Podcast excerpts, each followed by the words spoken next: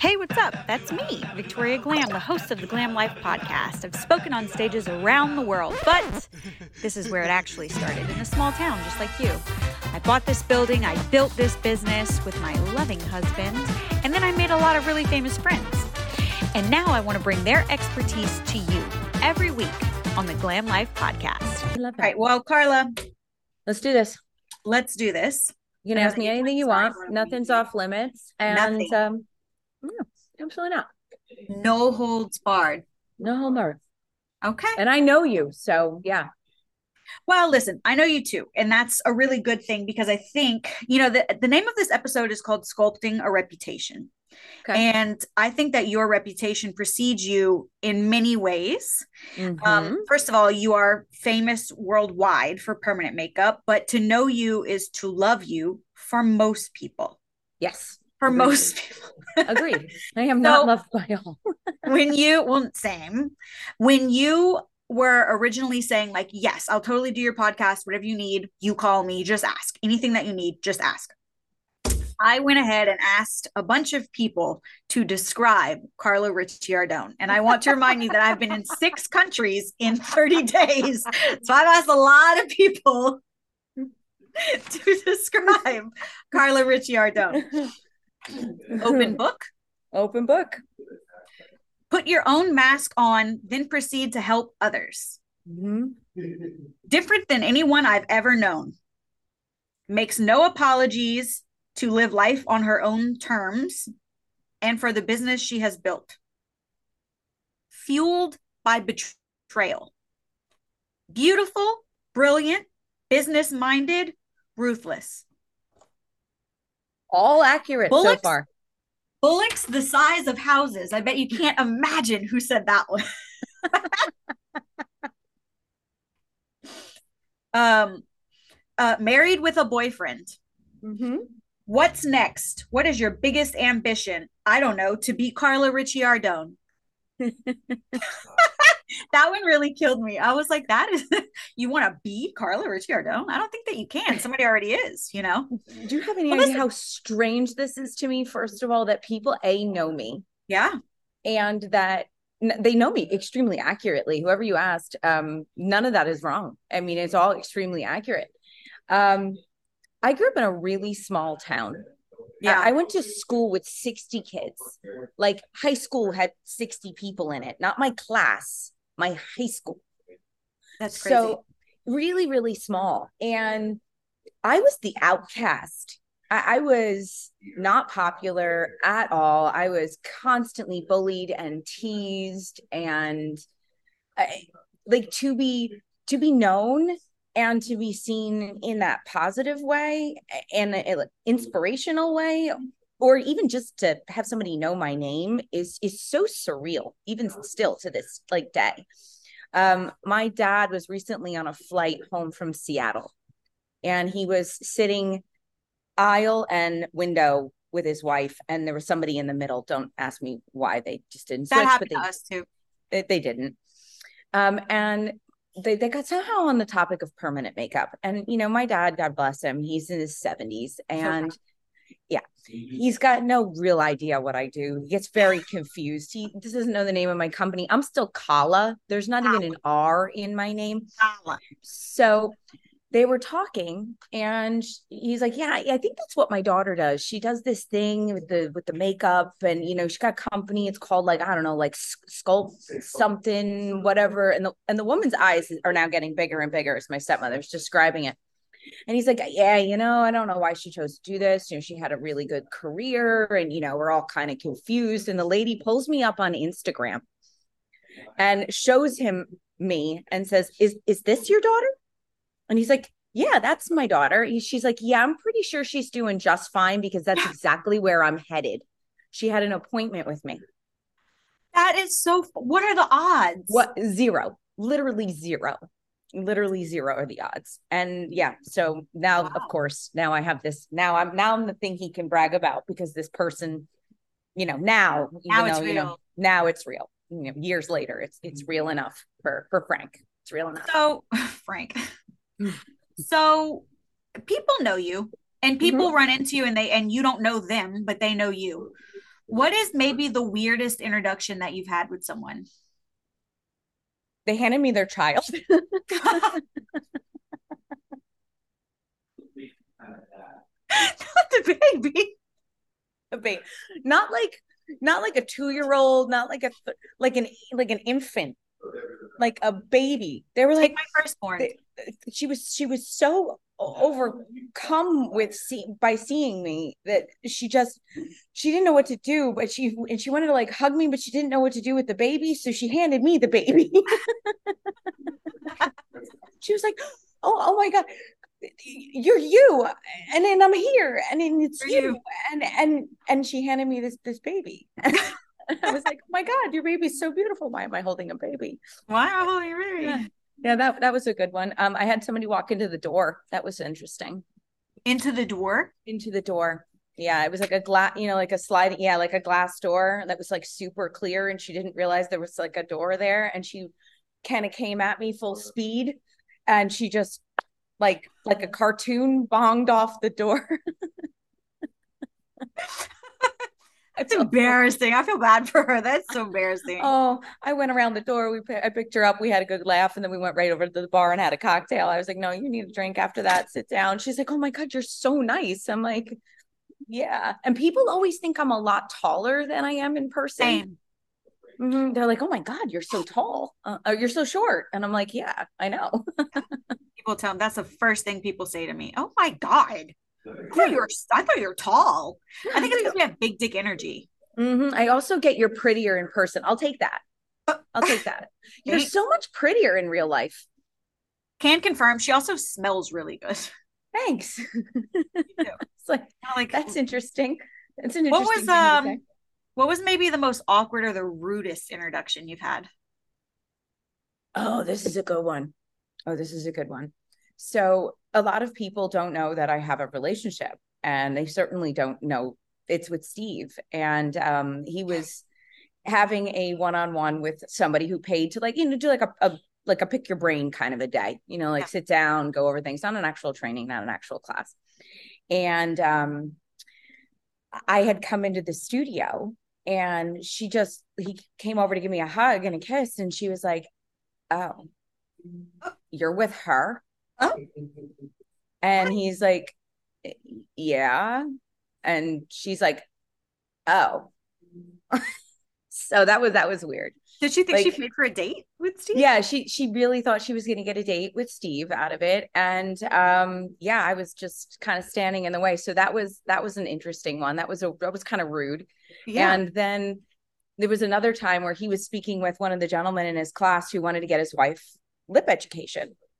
And she was adamant about going to this particular artist. And he's like, listen, I'm not trying to change your mind. I'm just trying to tell you, like, one of the best in the world just happens to like be here in the studio. She's like, no, absolutely not. I know exactly who I'm going to. Hubs, thank you so much for wanting to do that. But if you want to pay for it, I want you to pay for it with this girl that I want to go to. And I know exactly who I'm going to. I've been researching for months and months and months. And was she finally? No, finally, he was just like, okay, well, I'm just curious as to who this person is. Now, meanwhile, I'm off in like the back corner, minding my own business, kind of looking like I normally do on an average every day. And she's like, she's like, it's Carla Ricciardo. And he's like, you mean that Carla right there, the one I've been talking about for the last 15 minutes? I mean, she was certain she wanted you. She would not be persuaded to go to anyone, Anyone but you. However, I was, She didn't know was you because you weren't tall. no, I wasn't tall and I'm uh, prettier in person. You were too pretty and not tall enough Mhm. to be Carla Ricciardo. Yeah.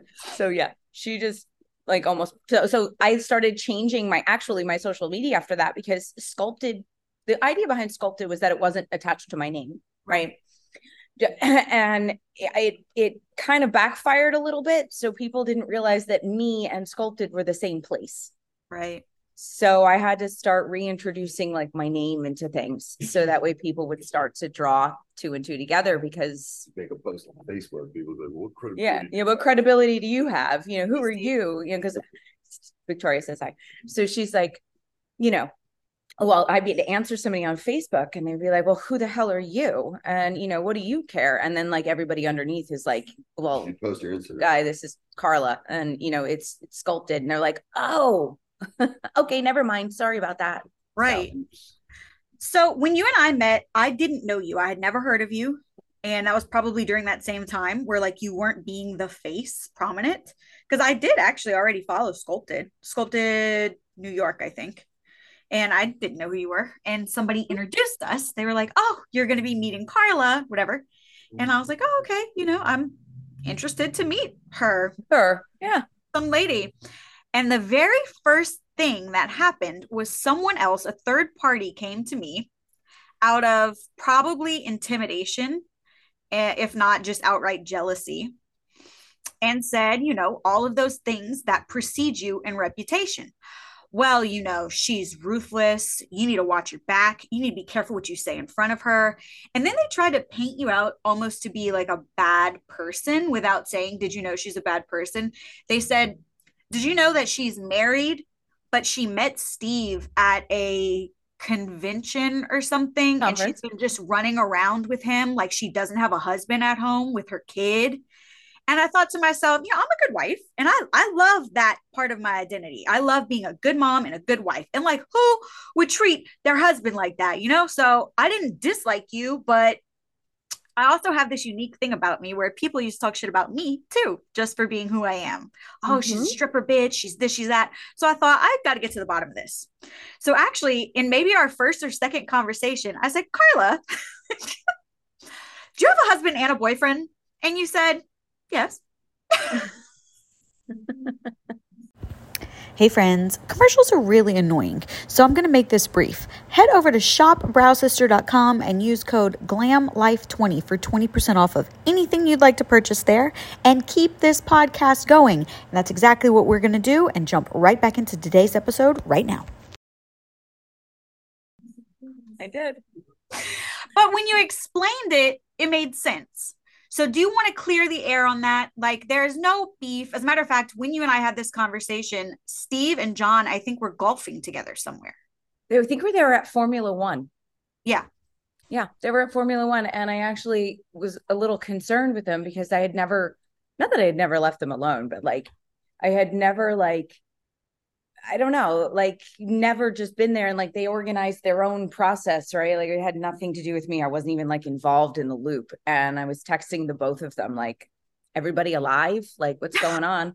And I got a, a message back finally, like almost simultaneously, leave us alone. We're bonding. I was like, okay.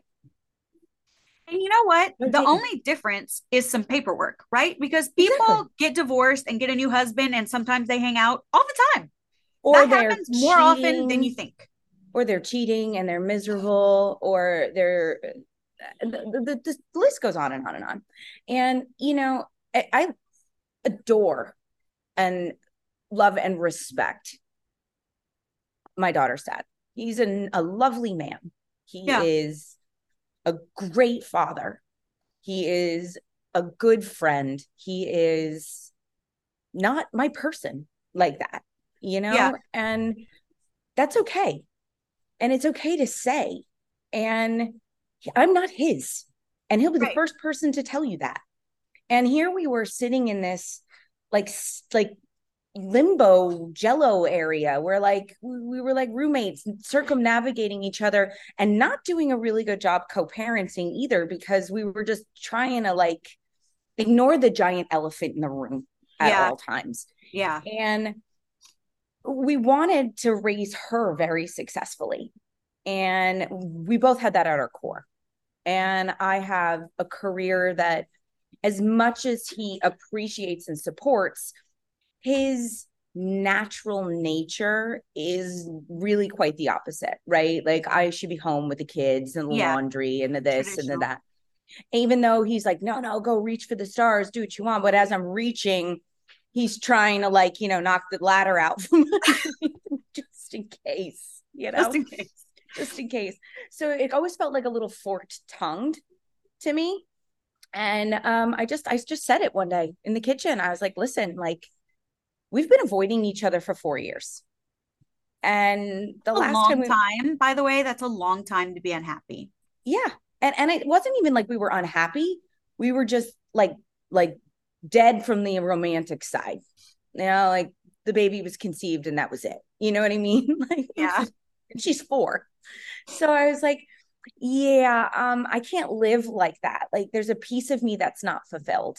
And it's not just intimacy, it's like physical intimacy. There's intimacy that belongs in a relationship, right? Like the person that you can complain to and depend on at, for that kind of information, the one who wants to lift you up. And I mean, you and Andrew have that with each other Yeah. so very well. And that part of my life was completely missing.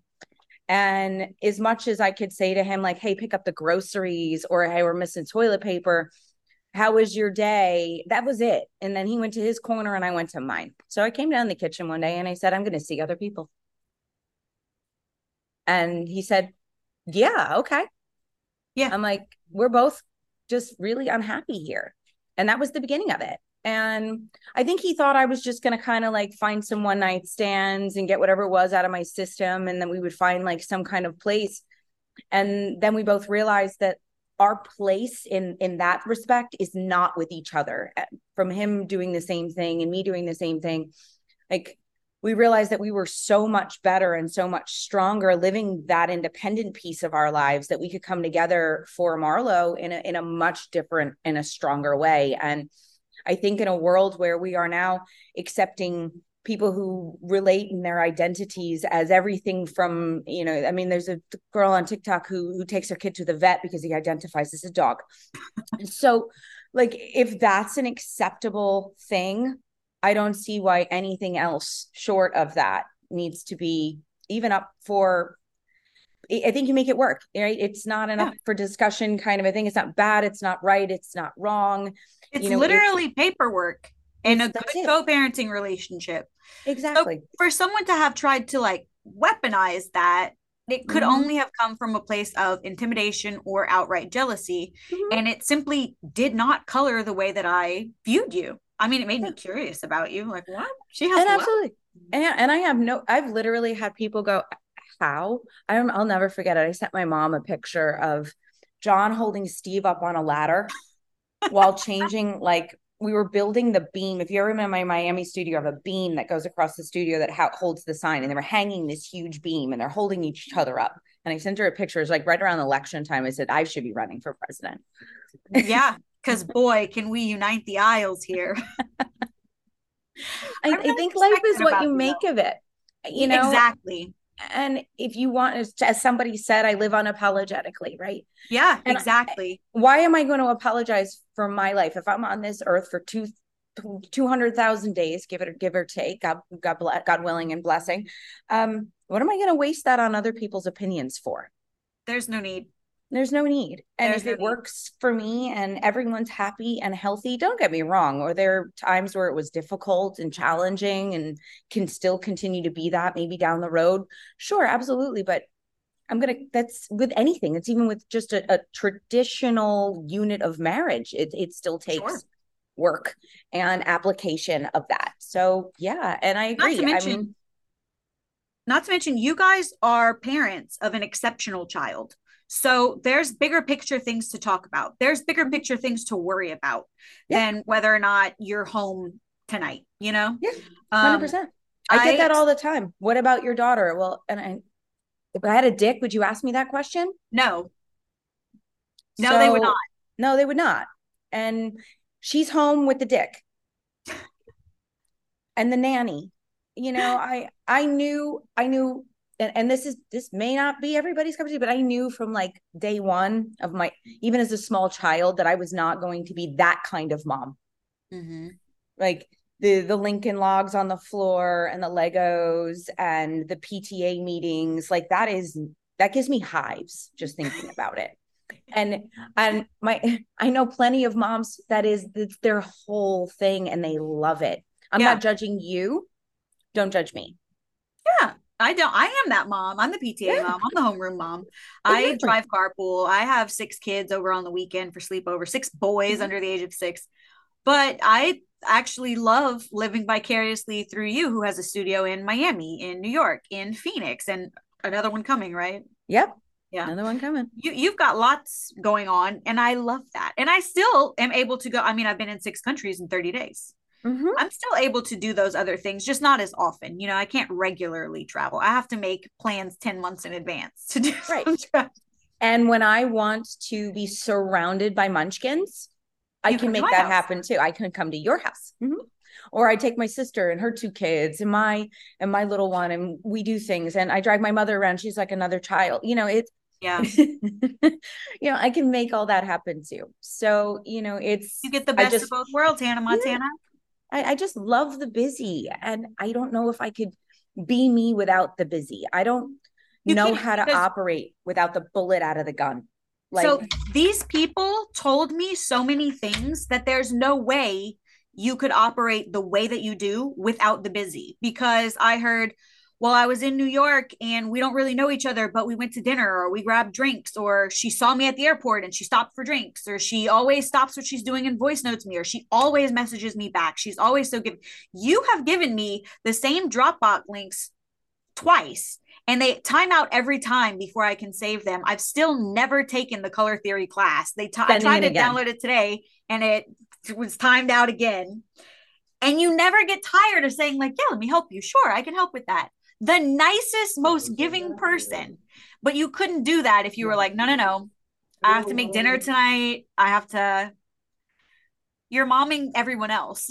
yeah I, and i love I, I just love being there it's it just makes me feel good you know it's like what when you go to bed at night uh, you know my grandfather always used to say the only things that you're going to regret in life are the shouldas couldas and wouldas yeah.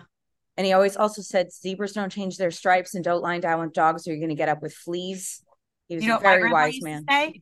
Mm, please My grandpa used to say, if you sit on a fence long enough, eventually you'll take it up the ass. i love i love it grandpa wisdom goes everywhere right Maybe he wasn't wrong. no, he is not wrong. My- His advice choice. has served me. He is God rest his soul. His advice has served me my whole life. Eh, You know, it's that's it. You know, if you want shelter, give shelter to someone else. If you want kindness, give kindness. If you want someone to if you want people to stop what they're doing to help you when you need help you better do the same in return and i think that comes from teaching 20 years of yoga and living that kind of real like spiritual life to some degree but i've always had that in me. My mom used to call me the little house on the prairie you know like everybody gets their share. Everybody gets the love. Everybody gets the and you know it, it does so well for me. And you know people often plague me as thing or peg me as things like ruthless or savage and things like that. Like the only thing that i do is not do anything i am not in the business of interrupting the people who don't like me or who are coming for me while they're busy destroying themselves facts, facts. And I've actually watched that play out in real time. mm-hmm. So that is, I like several times several Yeah. times now i didn't do anything No, I didn't nothing. Now, granted, it comes down on me anyway because I was the the target of that jealousy or the target of that rage. But I I I didn't do anything. I just sat there and let it all play out. dude. Arnold Rothstein said, if you don't have a move, don't make one. And mm-hmm. I just let other people play into their own hand. You know, I think that's so mm-hmm. smart. There's there's playing that over and over again. checkers, there's playing chess, and then there's playing Go. I've been playing Go since I was three or four years old. And the it's a it's a strategy military game. You've ever see it's got the white and the black little circles. It's a very difficult form of chess essentially. And it's all about waiting very patiently for someone to make their own moves. And their own moves are usually what trap them. It's like the art when of they war. yeah, exactly. And when they feel trapped, they generally rage like animals, right? Caged. And that makes them sloppy. And then they start to make their mistakes. Yeah. And if you just are patient and continue to just be yourself, which is what is applying pressure, right? They just don't like you being you. It they, they crack every time, every time. So if you're listening to this podcast, there's a piece of advice. Do not interrupt your enemies while they're trying to destroy themselves. They'll do it. Just be patient. And I have been very patient and I can be very patient. I will wait you out for years and decades. I'm not going to come at you. I'm not going to come for you. I'll just sit here and wait. You'll be fine. Crocodile. She's just Mhm. waiting. She's just Mhm. waiting, watching. Mhm. Let's back up a little bit. So, when you had Marlo, you weren't Mm-hmm. in this career yet, right? Marlo actually gave you this career. Marlo gave me the career. Um, I had dabbled. So I had started to get interested in it. It had really just started to show up around 20 like right around the bridge between 2014 2015 right? Microblading hit the us shores. And uh, before that it was you know just old school body tattooing right? Like Yeah. you went to a tattoo artist and they could tattoo an eyebrow on or a lip or an eyeliner. Uh, but it was not like the modern cosmetic tattooing that we see today.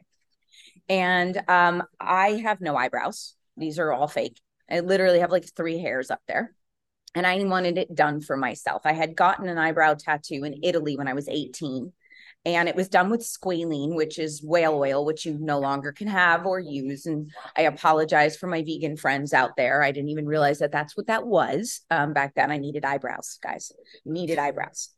Um, and I was like, okay, there has to be something. And I had found microblading in New York City at the time. And when I tell you it was horrendous, it is not the microblading we know today. I mean, there was blood pouring down my face. Like we were first mop, tattoo. we were mopping this stuff up. Yeah. It was so bad that my mom and I went downstairs to the hot dog cart after it was over and had like three sodas each just to like bring our sugar levels back up. I thought we, I thought we were both going to pass out.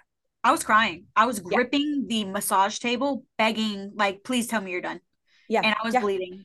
yeah it was it was horrific so um i was like okay there has to be a better way. And i had started to do some research and um i was pregnant with my my second pregnancy at the time. So i had four miscarriages guys. And i lost my second one at 12 weeks. Uh, my first at six my second at 12 my third at 18 my fourth at 20 and marla was born at 23 weeks. Just to give you guys some perspective. It was rough. So at 18 weeks going through that i that that for the second time i was in mental just mental. I was mental. There was no other living with me. I was mental. Yeah. and i you know i was like okay well what am i going to do? So i started cutting up latex because that's what we do right? We take out it on something else. And i think there was an online course forget who had it. It wasn't Phi. Fee brows didn't even exist then. It was like I don't know. It had three initials. I'll remember it and I'll tell you what it is later, but it had three initials and they don't exist anymore. And they sent you like latex and some micro microblades with like the sticks that you had to attach them to. Like it literally like an exacto knife setup. And I was slicing through this latex in rage, right? And I was yeah, that's what kind of that was where I started. And then I was like, okay, maybe I'm going to give this a real shot. And then I got pregnant again. And then I had another miscarriage. And then this one was a lot worse. I had to be hospitalized.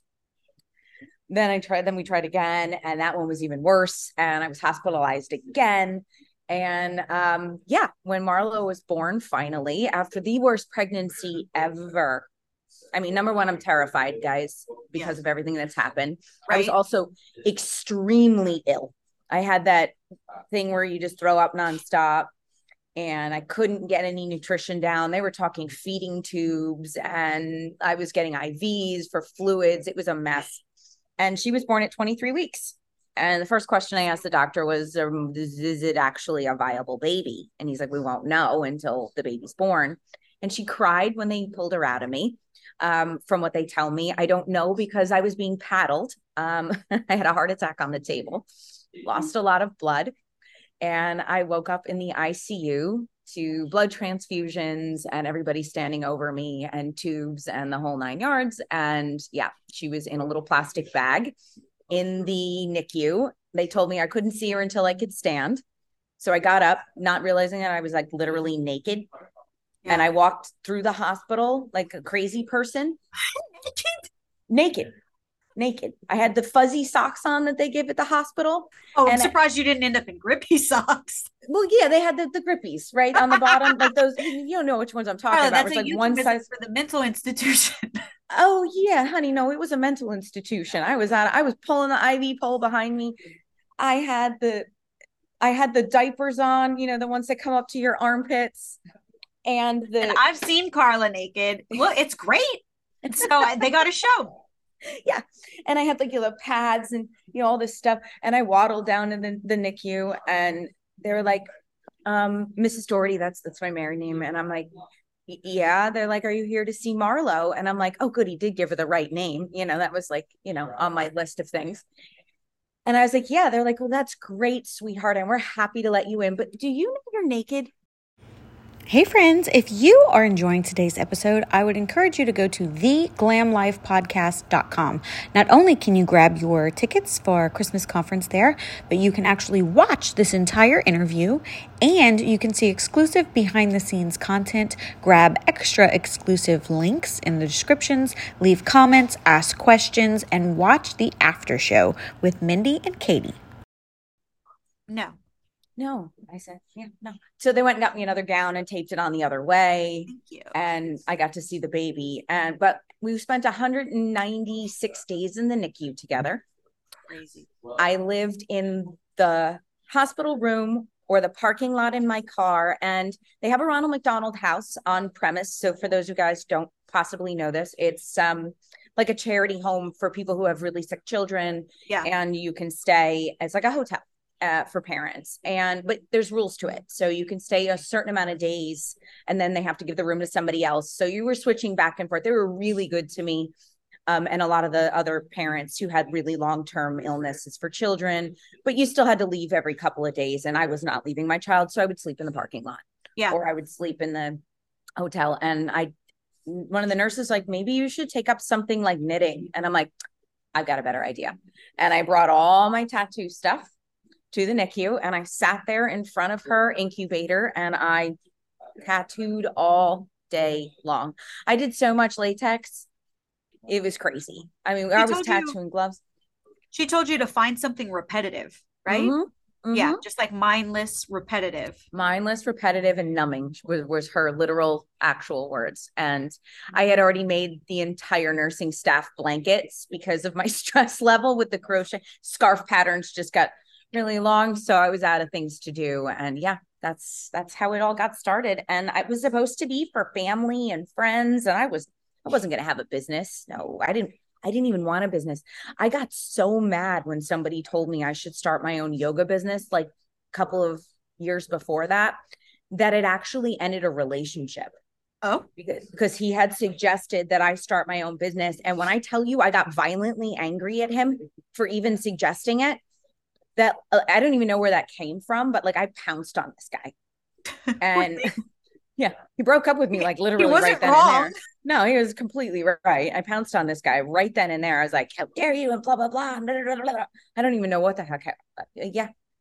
So if you're watching this, um, sorry about that yelling. And, sorry to that uh, man. here we go. Um, yeah. So yeah, that's how it all got started. And it, it was a 200 square foot little room in the back of my house.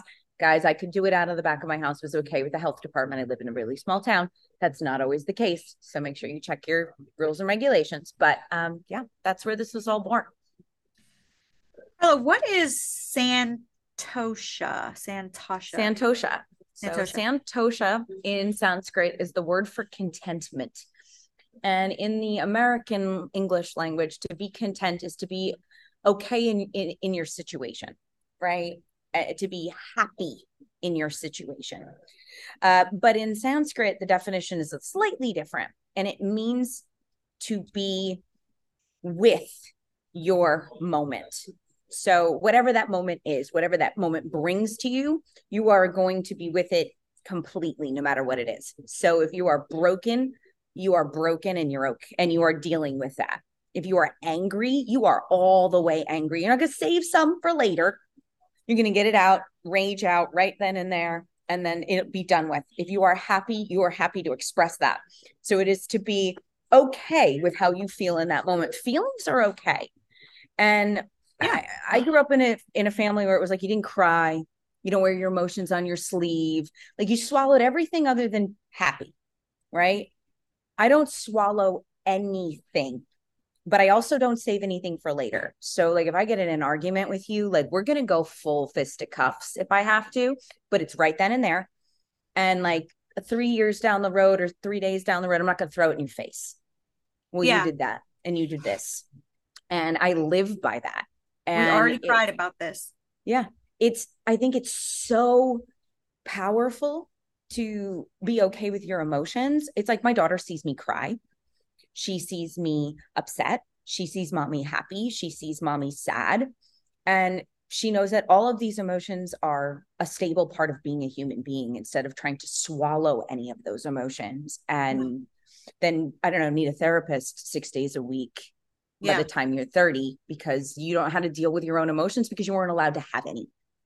And especially as females, right? Oh, you're just emotional. You're a woman. Yeah, I'm emotional. I'm a human. Humans have emotions. It has nothing to do with me being female or not. Like, I'm emotional. It's who we are as people. So, you know, having those emotions and being okay with those emotions is what Santosha is, which Santosha means. It's the concept of it. And it buddies right up to say what you mean and mean what you say. Yeah. And that's a big that's- problem in this business, right? Because everybody's worried about the optics. So everybody Mhm. wants to dance around how they express something, or they don't quite want to say the thing that they actually think. Nobody wants to give an opinion. Mhm. That would be the opposite of Santosha.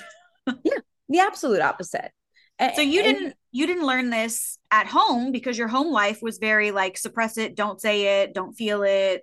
Elsa. you got something you're crying i'll give you something to cry about That's Yeah, yeah. Oh to- man, I say that sometimes, so I need to chill the fuck out. Did you learn this in the ashram? Mm Mhm. Give me the timeline. You spent six months in an Mhm. ashram with monks, right? um well yeah technically buddhist monks yeah i mean yogis buddhist monks When did that Um, happen? How did that happen? 2000 how old was i i was 24 so 2004 For six months. six How months did you end up there? i had a nervous breakdown And it was your idea, or someone was like, "This is where you need to go." Um, so in 2000, no, it wasn't 2000. I, I'll correct myself. It was 2008. So I moved to Philadelphia after I lived in Europe in 2023. And I had a really high profile corporate job in 2004, 2005, 2006, 2007, 2008. 2007 and 2008, I got stolen away from one company and hired by another What company. I got headhunted. Um, so I worked for a design firm, worked for an engineering firm, and I was the director of business development and marketing. And I got headhunted by a design firm that did all of the high-end restaurants for like hotels and casinos, all the, all of the amenities for hotels and casinos and the hotels themselves, like real boutique bougie shit. And um, I loved it. And then I got headhunted again by an advertising agency that I don't think exists anymore because ad agencies kind of really don't, but like like the kind that everybody wanted to work for that you all saw in the movies in the 80s, like, oh my God, the ad firm, right? Like they repped all the big car brands and all the cigarette brands and the liquor brands. And it was super sexy. And I was so excited to start this job. And then the crash in 08 happened. And everybody lost everything. I mean, you guys all think COVID was crazy. Guys, this was way worse. I mean, I lost my house, I lost my car, uh, and I had to go home with my tail between my legs. And I moved back in with my mother. I was in an abusive relationship. Um, yes, me. Um, The hits keep coming. Yeah, literally.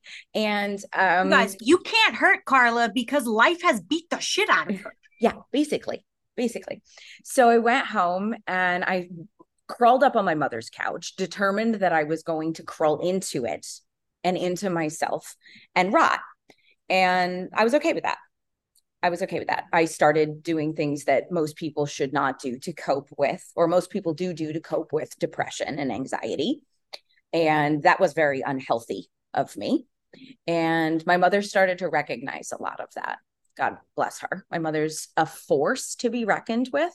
She is What's massive. Virginia. So Virginia is opinionated as hell, critical as hell. And you just don't mess with Virginia. Like you just don't do it. And my mom gets, yes, I'm uh, automatically Bronx. terrified of her. hmm She gets three cards a year. We call them the mom cards. And they are whatever she wants favor, take me to a dinner, take me to a show, take me on vacation, do this. No questions asked. She throws me the card. I can't say no. That's the rule. I like that. And I and I get three. I have three daughter cards, but we have three a year and we hand them to each other on Christmas. It's literally like I've been making this Physical coupon card. book. It, yeah, it's a phys- I've been making a coupon book since I was about seven years old. It's the cutest thing, and I make her one every year. So she comes into the living room, which is also her couch area and TV. She lives in a townhouse, and she comes and she hands me this card, and I'm like, "Fuck!" She "Get off the couch and come to yoga with me." I, I said, "No." She said, It's my card. I said, fuck. So I went upstairs and I got my shit and I huffed and puffed all the way to the yoga class. And now, meanwhile, I'm in this class with Yona was the instructor. I'll never forget her. She's was an ex-Russian ballerina from like the Russian ballet ballerina. So you guys all think I'm savage. this woman was savage. Dude, don't fuck with the Russians. No, uh-uh, uh-uh. So I'm in this class with, you know, about 40 people. This is before like yoga was like about fitness and the cute little outfits, right? She was like a drill sergeant. Oh. And they're all standing and gracefully doing things. I'm falling over. I'm knocking the people down next to me. That's hard I to imagine. I can't hold this this plank thing, which is basically a push up in the up position, and I'm shaking like a leaf. I'm ready to throw up. I've been in this class for 15 minutes. I'm ready to die, and I can't do any of this. Right? I am mad as hell. Meanwhile, my mother is like standing there in tree pose, all elegant, and I'm falling over. So I get home, even more mad, but at least I'm mad about something tangible and real this time Right? right? In the real life world. And I Googled it. GTS, Googled that shit. And uh, yoga, how to do yoga. And, and they started popping up things like, you know, lessons and stuff like this. Even the internet was a lot different then. Yeah. And then something came up and said yoga teacher training. And I was like, hmm, well, if I'm really going to learn something, gonna- if I learned how, if I if I learned how to do like to teach it, they would probably teach me also how to do it. So this is like a two for one deal, right? I was like, I'm going to do that. You didn't think And- you should run a business No, with a brain like that? No. it's a two for one deal. This is better. I can actually make money learning the thing that I wasn't even thinking that far. I just wanted to like, and it was like an immersion, right? And it said like it was like 30 days. It said, and I was like, oh, okay. I'm gonna I'm gonna be gone for 30 days learning this, and it happened to be like that following weekend, and I was like, sign me up. So I signed myself up, and I took whatever money I had left in my savings to pay for it, and off I went to this 30 How much day- was a class for 30 days? it was 10 grand. It was 10 grand. And I went and I lived there and you know, it was all vegan and everybody was like, you know, like super ethereal. And it was, I was like living with a bunch of like actual fairies, like with the wings on their backs. Like everybody had like this like idea about life. It was all like glitter and sparkle. And I'm going, and you know, they're going around the room. How long have you been doing? People have been doing it their whole lives. They were brought up into it. Da, da, da. And I'm like, I took one class yesterday. I did not fit here at all, like literally at all. And I, I'll never forget the look on on my guru, my my teacher's face at the time. She just kind of looked at me like, "Oh, okay." Oh, one day she's never going to use this. She's never gonna going go to use. She'll never do this again. So at the end of the 30 days, I was like, well, now what? And they offered me um to come and stay with them at the ashram. And I was like, yeah, I'm sold. And What else do I have to do? yeah, what else do I have to do? And I went and I, I took my nervous breakdown with me. And it just started to slowly unwind and all the baggage and the bullshit I had been carrying around and all of this like who I was supposed to be Yeah. faded away and I realized that I could just be me. It was the best therapy ever. Seriously. Like I, I couldn't pay this to a therapist. Like it it's it just broke all of that um like imposter syndromes and all of these things that you hear flying around like you know it's not like everybody in my generation got a trophy or a certificate of participation we were we were told things like no and you're wrong back then and but we were also told who we were supposed to be you know, you either supposed to be a lawyer, a doctor, an accountant, this or that. And, and I didn't fit any of those. And none of them felt like they fit me.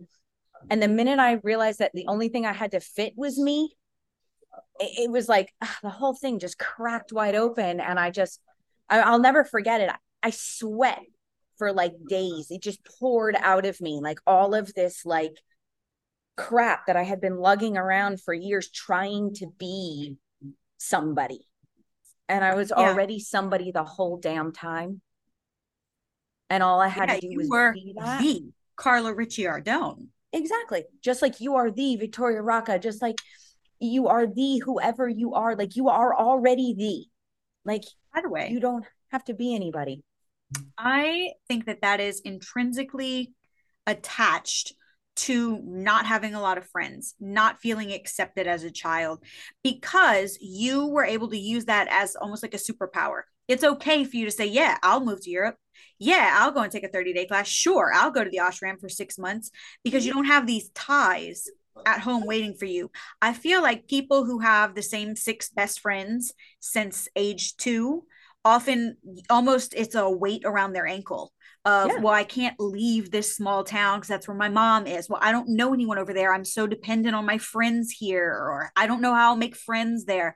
They don't take chances. They don't move around. They don't learn things or mm-hmm. see other facets of the world. And so while it might have felt really shitty as a six seven eight nine year old feeling like i don't fit in how amazing yeah. is it to find out that it was because you were the ugly duckling yeah, and, and I think people like rage. You guys are ducks. I'm a little bit. Yeah, I think they rage against me a little bit because I have that freedom too. And like I always say, I could live on a deserted island. Like I don't understand why Tom Hanks built the raft and left Wilson. I don't get it. I don't get it.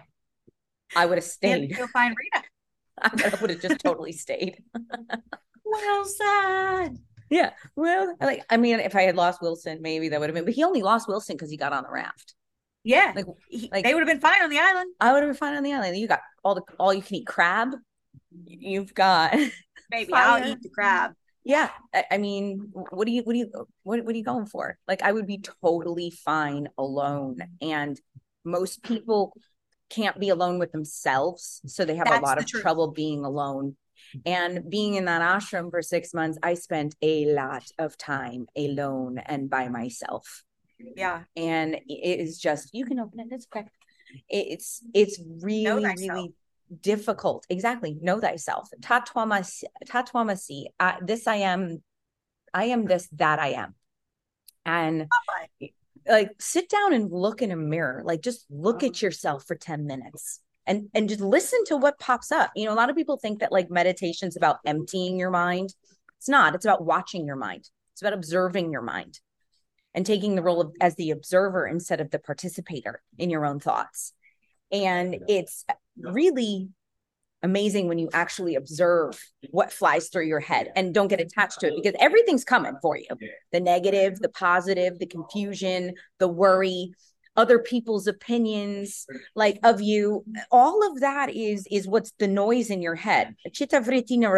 Like uh, observe the whirlings and the fluctuations of the mind. And when you learn how to observe it you boy it's a whole new planet for you. That much i can absolutely promise. Because it's certainly not about being there like numb and silent and quiet no. right? It's just it's about the peace that observing your thoughts can actually provide you with and this understanding you know of looking from the outside in.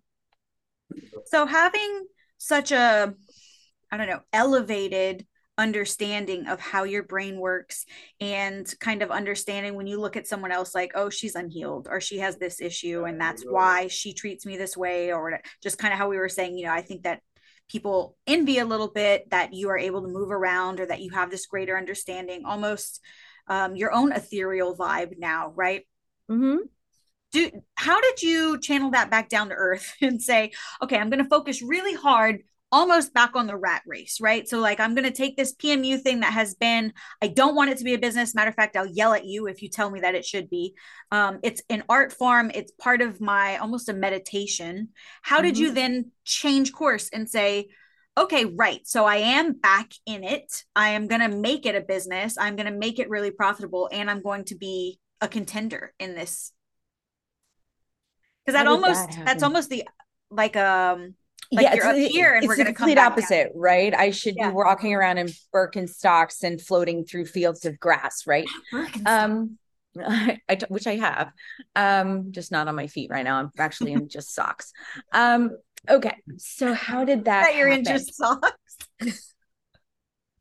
I did. I took my shoes off. I love it. Um, so actually, um, I was at a conference, the one I met Steve at. Um, one of our mutual friends was having this conference, and she called me up and said, "Would you like to speak at this conference?" And I couldn't believe that somebody was calling me to speak at anything. And I was Right. like, how, how did you even hear about me? I mean, Instagram was still like an infant back then. Yeah. And I was like, yes, I want to go. And I wanted to go because I, I wanted to meet people again. I wanted to to honestly, I wanted to see if I could to stay me eat with the noise again. Does that make Yeah. sense? Yeah. Like okay, I've healed over here and I'm doing these these great things and I'm I'm um euphoric in my thoughts and everything's rainbows and puppies, but let me see if that stands up in the real world. Yeah, exactly. And trust me, it wasn't rainbows and puppies in my thoughts all the time, but it was it would be like to use a, a, a metaphor or analogy. It's like I'm a raging alcoholic who's sober for two years. Can I go sit in a liquor store? Oh, you just reminded me of something. And when we're done videoing, I want to bitch to you about it, but go on. Okay. So can so I wanted to go see if I could go sit in a liquor store. So I went and sat in the liquor store, right? And I'll never forget it. It was actually Steve, and we didn't know each other like we do now. And he came up to me and he said, I don't know who you are, but I'm going to tell you this right now. Everybody is going to know who you are. Huh? And I was like, this is exactly what I said. You're talking about somebody else, right? Like me? And he's like, Yeah, you. And I was like, No. He's like, Did you did you see what you just did? Like, What did you talk about? um, I was doing um needleless injections back then before the FDA banned them and all that. And I was, but it was how I fielded the questions and how I handled the audience and how I interacted and, and pulled everybody in and like they were glued. And it was it, it was great. And we had a really lovely interactive um presentation. And he just was like, and you and then I had to do a demo and I did a demo and I was tattooing and he's like, and you tattoo like that? He's like, you tattoo, first of all, like a maniac. He said, your work's incredible, but your hands must hurt. And I was like, yeah. And he's like, what are you using? And I was like, I don't know, some F cup irons bullshit. I didn't even know what it was called, right? FK irons, for those of you who know, like this was pre pen machines. I was using a Halo, like from a really reputable, huge brand. Didn't even realize it, right? Yeah. Like this is how like it went. And um, yeah, it Was it felt good to be back in the Steve real world. or was he just No, attend- he was he was working. He was attending as a representative for Micro, Microview at the time. He was working for Okay. Microview and FK Irons, and he was representing them from like the machine side. the machine he repped some bullshit.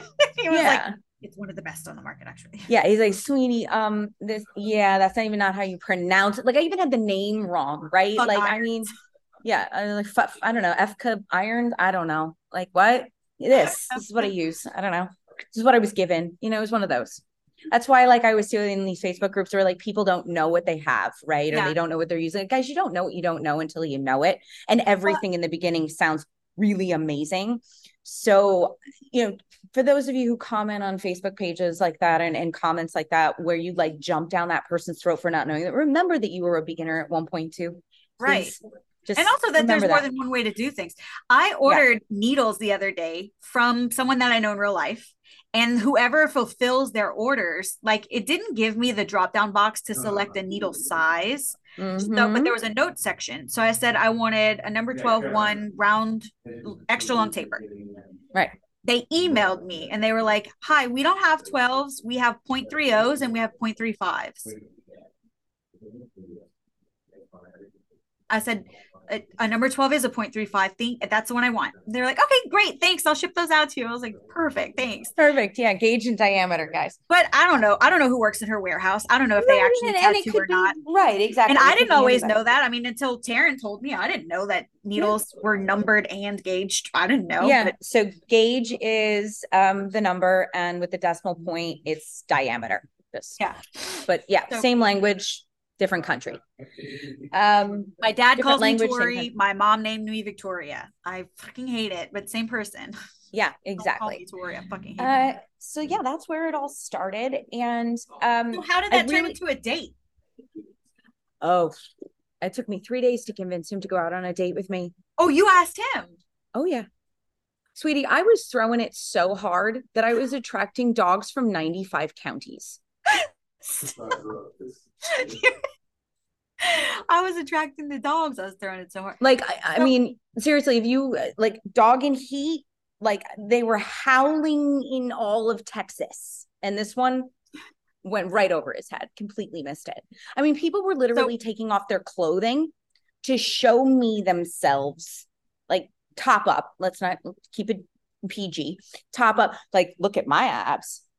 And I'm like, no, no, no, wrong guy. That one, that one, that one, that one. Like, it took me forever to get him to go out on a date with me. Yeah. Mhm. And then it was just on from there. Yeah. It was online He Donkey really Kong. encouraged but- you to run it like a business. No, he encouraged me to come out of my shell.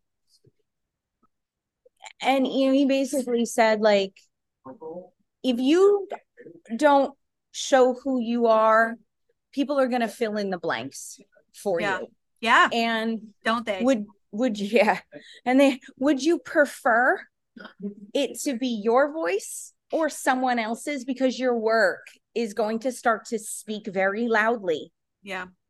and you aren't going to be saying anything. And you have a lot to say. It comes from really well thought out um, places. You back your shit up with data. You back your shit up with science like say it loud and say it proud because if you're not going to say it someone else is either going to take it or say it for you and maybe not say it the way you had intended. And it became this like ethical conversation inside my head. And i eventually said okay so if i'm going to reach for it and i fall flat on my ass like what's the worst case scenario? You Yeah. lose everything? Okay well you've been there before and you're okay with that right you survived it ashram. yeah, go back to the ashram, have another nervous breakdown. You'd be fine. Like, so that was it. I, I just, I don't know. I just grew a set and said, that's it. I'm just going to go for it. And the higher I reached, the more I realized that I could build that platform underneath me. And that platform also included people like you and people like Steve and my other friends in the world that, you know, when Carla misses a step or Carla needs some help, there's somebody there to do that because Carla's also willing to do it in return. Yeah, boy, And-. Yeah. Yeah. So that that- that's really how it it did. And you know, listen, I have some business education and I have Yeah. all this other stuff. So, you know, I, I could start to use all of these aspects that really make me feel fulfilled. Now, I love to tattoo and I love my clients, but what really electrifies me, like what gets me excited, is running things Yeah. and like putting the processes together and having that project and doing all the execution of the tasks i'm very pragmatic You are. and and i love that that's what like really bongs my gong so i um, i took my talent and i turned it into something that i could turn into a project. And that project became sculpted and the studios and the educational platforms and the pigment sets which you can see sticking out behind me.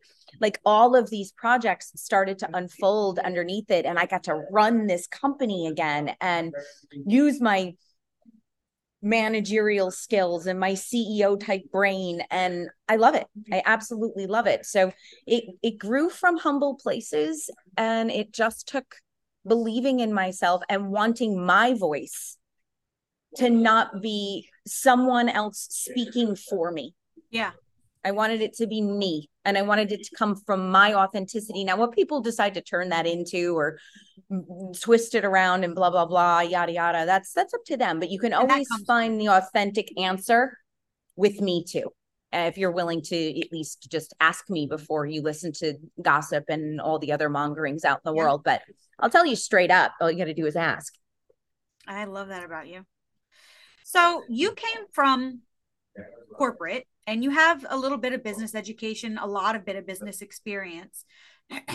when you just decided whether or not this was a viable business and this was a success or that success was within grasp, did you do that the business way, like by the numbers, or was there another marker that you were like, oh, we're on to something? You know, I think it kind of happens both ways, right? So, like, I knew I was on to something just because we had an auth- we had an authentic pro- product, right? If you have something authentic there's nothing you can't do with it, right? You just have to then apply the numbers and and the science, right? And everything has to have a foundation and a structure. And a successful business can only get so big and scale so much just like conceptually in your brain. You know, if you're a one person shop and you want a lot of clients and you want an education platform and things like that, can you just kind of like let it go and do its thing? More than likely, probably, and and see some success and like see some back trend and struggle a little bit. But if you really want to scale, you have to build your house on foundation that's not going to just fall down. Like you can't have an upside down triangle where like the scaling outweighs the the structure it's standing on, right? You can't put a pyramid upside down. So that becomes the numbers and the the boring stuff I guess, of running a business, you know, what your profitability is, what your gross is, what your net is. You know, if you don't know where you're headed, like this is one of the things that happens a lot, like when you and I would coach business, right? Yeah. Like, do you know where you're going? And successful is not an actual answer. What does success look like to you? Exactly. Is success a hundred grand cash in your pocket a year because a hundred grand for your business to make is a whole nother number. So, like, what's your goal? They never know their numbers. No, they never know their numbers. You need to know your actual numbers. And then from there, you also need to know your exit. Right. I think a lot of people don't realize that. So, What's like, the Carla exit plan? The Carla exit plan. Um, I want to sell my studio and my company. That's my out. Yeah, I want you to buy Brow Sister later. Yeah, that's what I want. I want I want somebody to come in and say, "This, I want this. Yeah, I, I want the whole thing," and take on more of like a managerial role and oversight role. Um, you know, where you know they still have me to like kind of captain the ship, but it's somebody else's day to day and then eventually I can even back out of doing that. Right. I'm 43 years old and I want to be done before 50. Yeah. Okay. So seven years. We've got seven years left to train with Carly, you guys. I want to be done by 50. Doesn't mean that I won't have another piece of this someplace else. But yeah, I don't want to sit in the chair every day. I mean, I love my clients, but Taryn Darling called it her second act. Mm-hmm. Like it's almost time for my second act. You know? Yeah. I love my Taryn. She's amazing. I she's, love her. she's absolutely amazing. She popped into my DMs. Um, I'm gonna say like maybe almost uh, close to a year ago, somewhere between nine months and 12 months ago, you know. And it was the first time like I knew of her and we've seen each other in passing. But she popped into my DMs to ask me a question. And I, I remember just like uh, like I've been following her since I was a, an infant in this industry, just in awe of who she is as a, as a person. And right? And i was like it would be like you know just the person that you admire right just shows up in your dms to ask you something. And i was like oh my god stopped everything that i was doing and answered. And of course she said and your reputation precedes you. She's like i can't believe you're actually answering me but everybody told me you would. Yeah so we were having a, a, lovely conversation about some of the things that she wanted to do and that i had already done and i was like oh my god absolutely like this is this and this is this and this is how we do it we, we just became we, we talk every once in a while now i mean life keeps busy but i was i just i remember that it like i just couldn't believe that that i'm still flabbergasted i'm sweating like I get starstruck too. And yeah. that was that was that was a big moment for me. It really was. It was just like, oh my God, this is amazing. And yeah. So you get incredible. starstruck. You were in the Rachel Zoe report. Okay. You are you have been covered internationally. You've been in BuzzFeed. I mean, Jesus Christ, you've been on a bajillion magazine covers. You get starstruck. Yeah. Mm-hmm. Okay. How did Rachel Zoe report come to be? Because she doesn't really dabble in permanent beauty. They just called me one day. The editor wanted to get something done. And um, I said, yeah, sure. Come on by. Come on by. She's like, you know, I really want to do this. And this is what I'm, I'm hearing. And like, I think they had sent me, a, actually, they sent me a list of questions to answer. Mm-hmm. And I read that. I re- uh, yeah. And I remember reading it going, that's not what I said. What? Where are you getting these questions? So I literally said, "Can can somebody call me here?" Because it was all super wrong, right? Yeah. Like the prompted questions were super wrong, and it was like they googled permanent makeup and picked like the ten worst things that you could possibly say that like really didn't have any meat or cheese to them that really belonged it's in the industry. Permanent. It's gone in two yeah, years. Exactly. It does. It, it's completely pain free. It's, it's, not, not a, a tattoo. tattoo. I'm like, yeah, no, none of this is right. you can't ask me these questions because I can't answer them. Right. And it's a I rem- question. Yeah, exactly. This is false. And you're falsifying information to your readers. And I remember calling them up and saying, like, this is trash. You can't ask me this. And the editor imagine, was like, imagine listeners calling the Rachel Zoe report and telling their lead editor, yes, I would love to be featured in your magazine. Also, you're trash. Yeah. Also, these questions are absolute trash. And uh, but how about I'd show you why and we formulate better questions so that way even if you don't ask me to answer these questions anymore because you've had it with me at least the next person that you ask will be giving your readers real actual information instead of more dribble on the internet so um yeah that's how that happened. And then she was like oh my god can i come and get it done? And i was like yeah absolutely. She's like I, I don't know how to trust anybody else. She's like you're absolutely right. This is all i see on the internet. And it's literally just copy paste copy paste.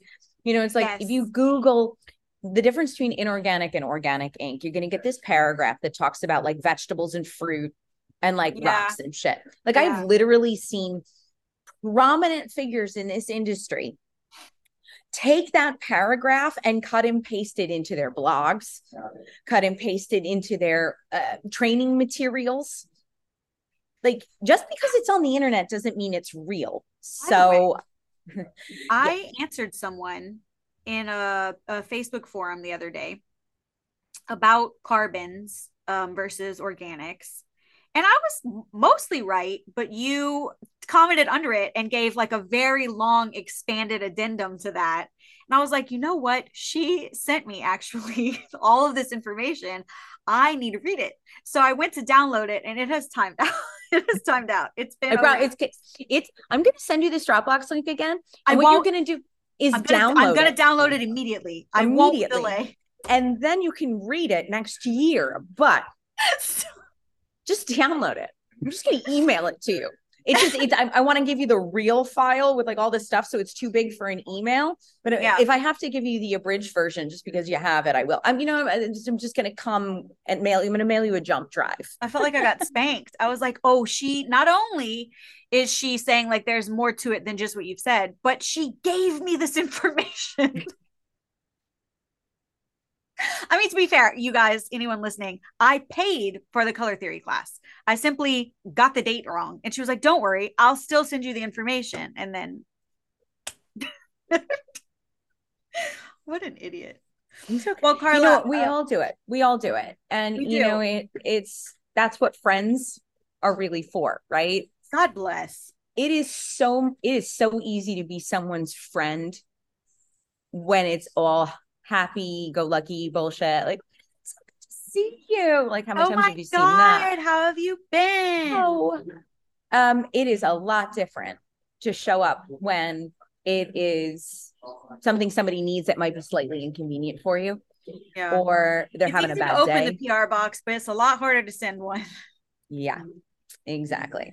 You know, it's funny. I had a company just recently reach out to me and they wanted to send me a big PR box about all, you know all their their needles and the supply their beautiful new supply company right Okay. and um they wanted to send me all of their stuff and I was like and my literal response was that's really nice of you but I don't need more stuff Yeah. how about you take that whole PR box that you were going to send me and we do um you do a giveaway and you call it sponsored by sculpted and we actually give it to somebody who is new who might need it who may not Yeah. have the the value of that box to purchase and, and to call it sponsored by Sculpted is to put your your stamp on it. So that's really lending a name. Mhm. And and it does a lot more than me just opening up a pretty box full of stuff and saying thank you i would much rather change someone's life So you guys, Carla is sponsoring a giveaway for Brow Sister. Yes, anytime you want. Any anytime you want. And of course, they called me up immediately yeah. and said, "Okay, that's never happened before. Yeah. And who are you? And how do we work with you?" Uh, on a much Who bigger are scale. you? You wanted to send me a PR box. Who am I? Who are you? They meant it more like um like mentally like Yeah, yeah, what what planet do you live on right like who doesn't accept a free box of stuff i'm like i got closets full of, of needles and and like we're good i don't i don't need another one Word on the street is Victoria needs some 1201 round liner extra long tapers. i think we have a responsibility when we achieve success to make sure that the path is there for others to achieve it I agree. There's this one um graphic that I think back to all the time. And next time I see it in my camera roll, I'll send it to you. And it's of a lady on a cliff and she's extending her hand down to help the lady, like another lady. And in the previous, then they show you like what she had done. That lady who's down there, who she's helping up, had hoisted her up there. Right So like you help me up here, then I turn around and pull you up with pull me. you up exactly And I that that's just I if I were gonna name them, I would put you Yeah. as the lady reaching her hand down. I would call her Carla. that Rising tides raise all overwhelmingly- That was overwhelmingly the vibe of what people said. Mhm. Put your mask on before you help others. Mhm. Kind, giving, always answers her DMs, always makes time. How does she have so much time? Which funny, I honestly, I, have say- also wondered. I have also wondered how you are present in three different households, how you mom, how you educate, how you answer every student, every client, every Facebook forum, every time you're tagged, voice note, every single message. Like, when do you sleep? I sleep like Winston Churchill. Where does that mean? So, well, a lot of people think there's one pattern of sleep, right? You go to bed, you sleep for six or eight, six to eight hours a night, and then you get up, right? And then you do your whole day, and then that repeats, right? Mhm. There's like eight or nine actual patterns to sleeping. Yeah. What's your sleeping pattern? I sleep for like four, then I'm up for like six, then I sleep for like one, then I'm up for like eight, then I sleep for like three, then I am up for like 12, then I sleep for like one. Yeah, I sleep, I think I sleep like Constantly. Winston Churchill. I do that. I, I sleep very um sporadically. And then yeah. I go on vacation once a year around my birthday. And we have one rule uh, that I'm not allowed to use my phone, but I have 48 hours to to turn it down, right? And start to turn it off. And then it goes in the safe. And I don't know the code to it. Yeah, it goes in and What gets a locked up. game. Yeah, it's great. You can do But- that when you're already at the top. Yeah, it's amazing. And then um when I wind it down that first like two days, I'm unconscious. Oh. Like I sleep for like just snore it off. 24 hours. Yeah. I sleep for like 24 hours and recoup. But that's that's how I sleep. Where does So- Carla Ricciardone vacation? Um quiet, off the beaten path kind of places. Um random islands like off the coast of Colombia. It was the last one. Um mountain house in Sedona somewhere, like bad Wi-Fi signal.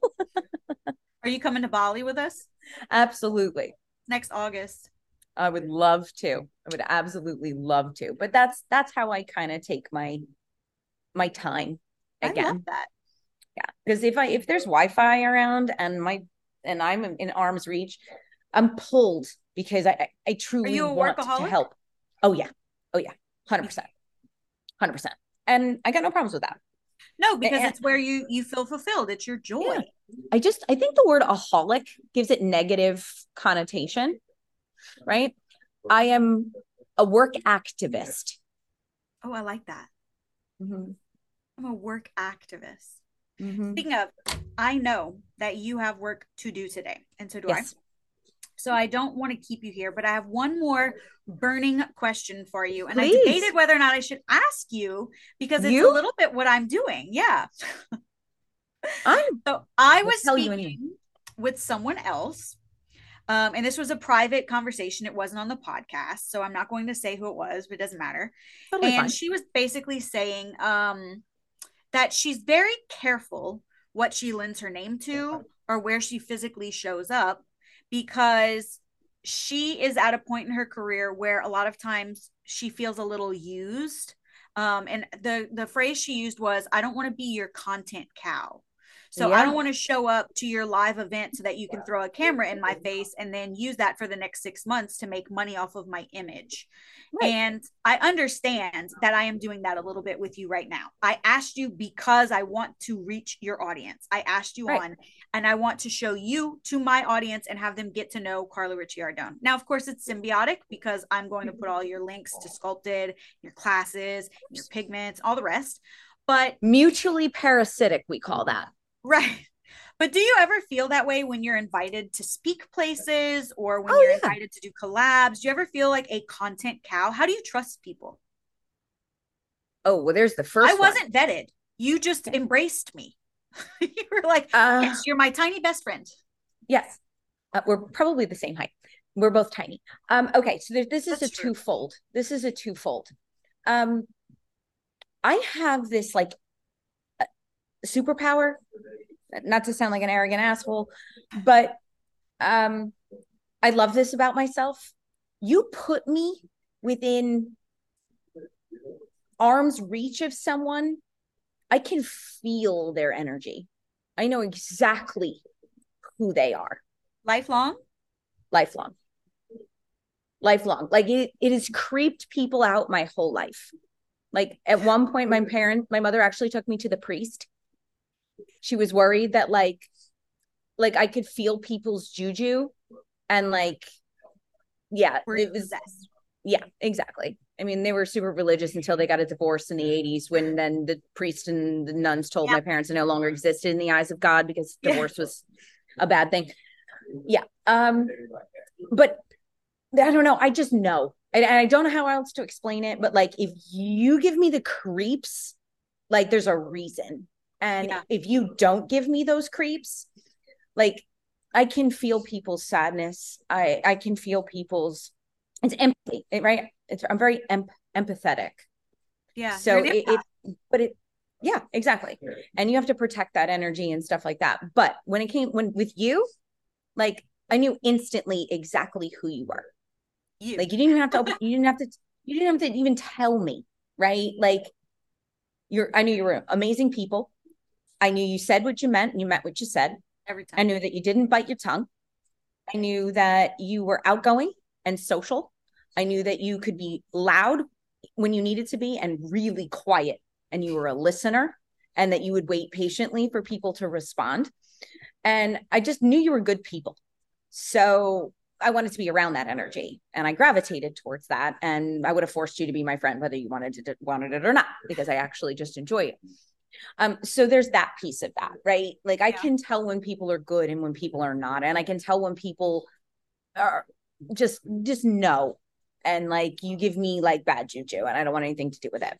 Mhm. Um, I do think there's a lot of use in the industry that does not get reciprocated, and using words like exposure and follower gain and things like that. I almost want to chuckle Yeah. because you're selling my image and you are selling my intellectual property to the people that you're exposing me to, but they're coming because you sold me. So like they already know like well what am I going to get three Instagram followers? Oh well, you know, they're going to sign up for your classes and they're going to do this and you're going to get exposure. They're already signing up for Michael. They're coming because I'm here. Yeah. So they're going they already know who I am and they're already going to come. Now, there's that spot between getting started and launching your pad, right? That place that's really beneficial for you right? So like sure. maybe you're just starting to educate and you have the credentials to do so and you you know are trying to get that out there and things like that and you live in that middle space. But then yeah, there's but that, that middle space you're not the headliner. Right. Exactly. You are but when you are the headliner or you're being pulled in because they know that by having you, it's going to boost those ticket sales and do those things, um, there should be some compensation that goes the other way. Right. Right. Right. Because then, like, let's say you're Drake, you're the headliner, right? And I'm, I don't know, somebody who's just coming up whose name we don't even know yet. Um, and we are on the same billing. I owe you because the crowd is here because you are here. Right. Right. I got it. so right so now you got these conferences that are you know selling these tickets and making money off of you and making money off of your billing and yeah there's that whole tier down here that and it's not down i don't mean to make that lower but there's that whole i'm i'm i'm an, I'm an up and coming and i deserve to be here but there's the people that they're using to sell the tickets because this tier is not going to do that right this one is so you better pay me to speak. You better pay me to show up. I am losing the time in my office and the things, and I'm giving away my intellectual property. This is all stuff that that they can sell, right, and continue to sell in perpetuity, right? Because yeah. if you read your contracts, they own the content and etc. The videos, the oh, replays, and there's I, no royalties for any of that. So you know, you, I heard about you in a contract. Mm-hmm. Mm-hmm. I heard about you in a contract. I was chatting, um, having dinner with Jasmine WLS, mm-hmm. who I'm absolutely obsessed with now. She's amazing. And she said somebody had sent her an email basically telling her what she could or couldn't do. And she happened to be with you at the time. She's panicking. And you said, pull up that contract right now. And you mm-hmm line item the contract and emailed him back and told him where to go. And I was like, won't she do it? Carla is friend to all. Carla is everywhere. And don't fuck with her business. That's where they get ruthless from because you hold no punches back. mm I love that. And they were completely wrong. And they were doing it out of jealousy. Retaliatory. Yeah. And it was it was just a really disgusting display of non-professionalism. And yeah, no, I wasn't going to let that stand.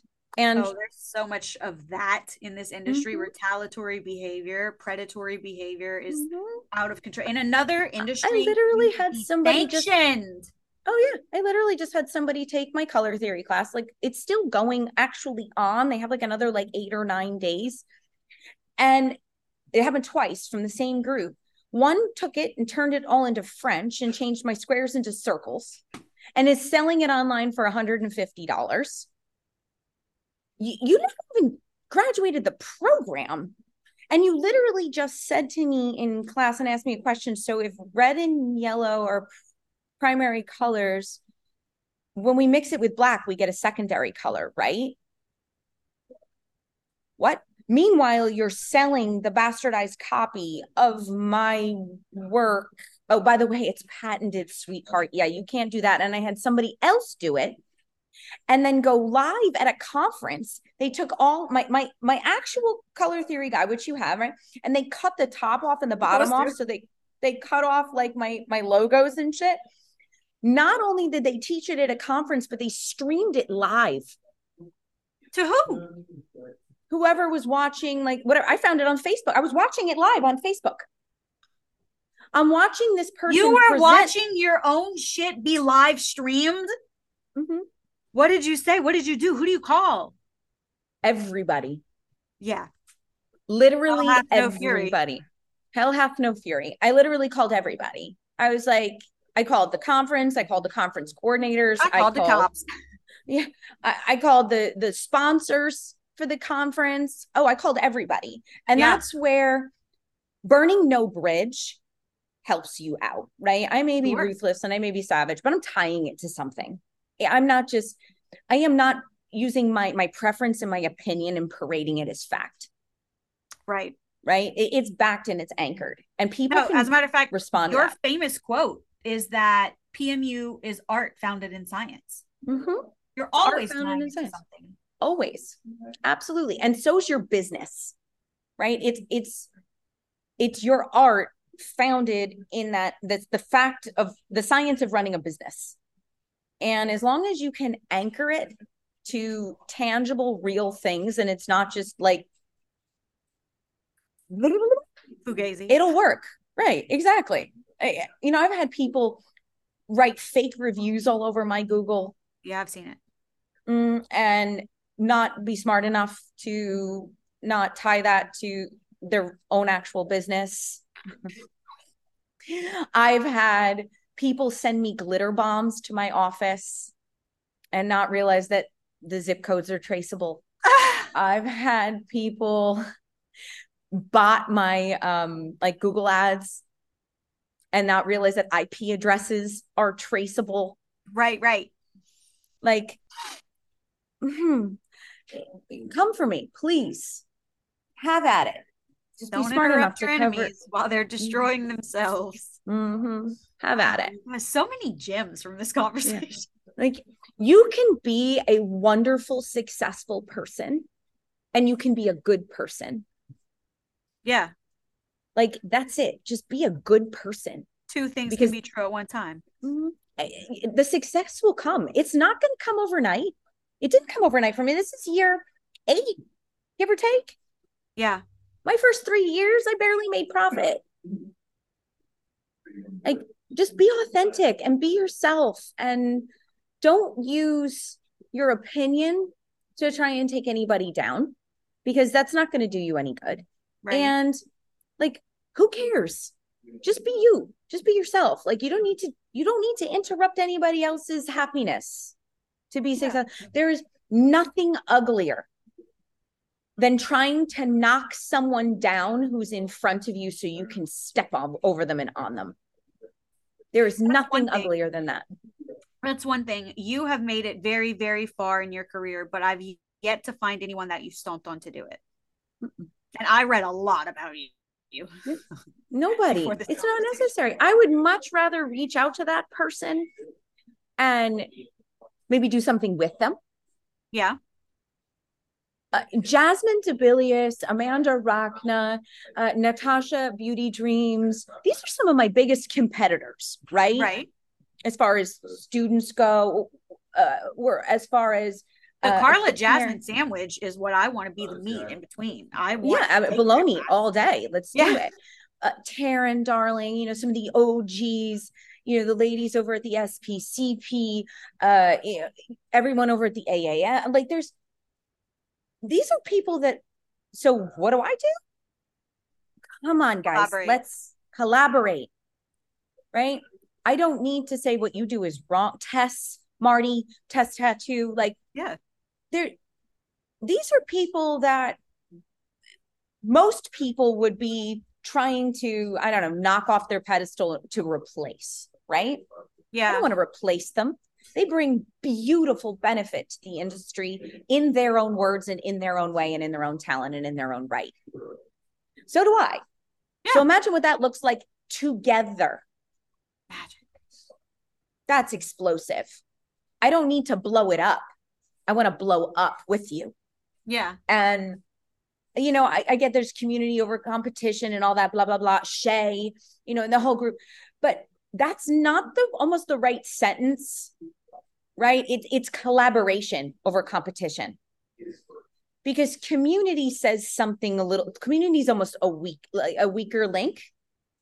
Like i don't need to be your your biffy. We don't need to have a conversation every five days and like i know about your whole life and this and that and the other thing.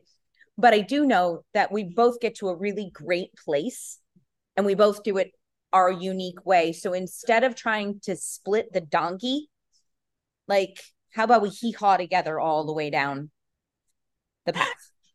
I can't wait to hee haw with you, Carla. hee haw. Hee haw. All right, my So, yeah. friend. Um, where can people find you? Where can they collaborate with you? Uh, Instagram's the easiest. Sculpted Studios. That's me. Um, they can also find all the studio pages. So Sculpted Studios New York, Sculpted Studios Miami, Sculpted Studios Phoenix. Um, I'm always around. You can find more information at sculptedstudios.com um, on the classes and the things we do here at the studio. But yeah, you want to have a conversation with me. Instagram is my easiest. I am a Facebook um, infant like I, I can barely find where my facebook messenger is half of the time so if you facebook message me chances are it's going to go into a void i may not find. I don't even know how to, to like really do that well so instagram's always the easiest and uh yeah reach me anytime. Give a very, very, very special and heartfelt thank you to Carla Ricciardone for joining us on the Glam Life podcast.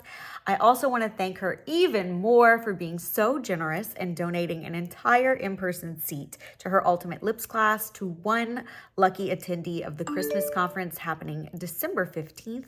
Uh, if you don't have your ticket for that yet, note two things. One, it is free. Two, you are automatically entered to win a class with Carla Ricciardone and her Sculpted Studios class, the Ultimate Lips course. Um, so run and grab that now. And and head on over to shopbrowsister.com to support the site that supports this podcast. I'll see you next week. Bye.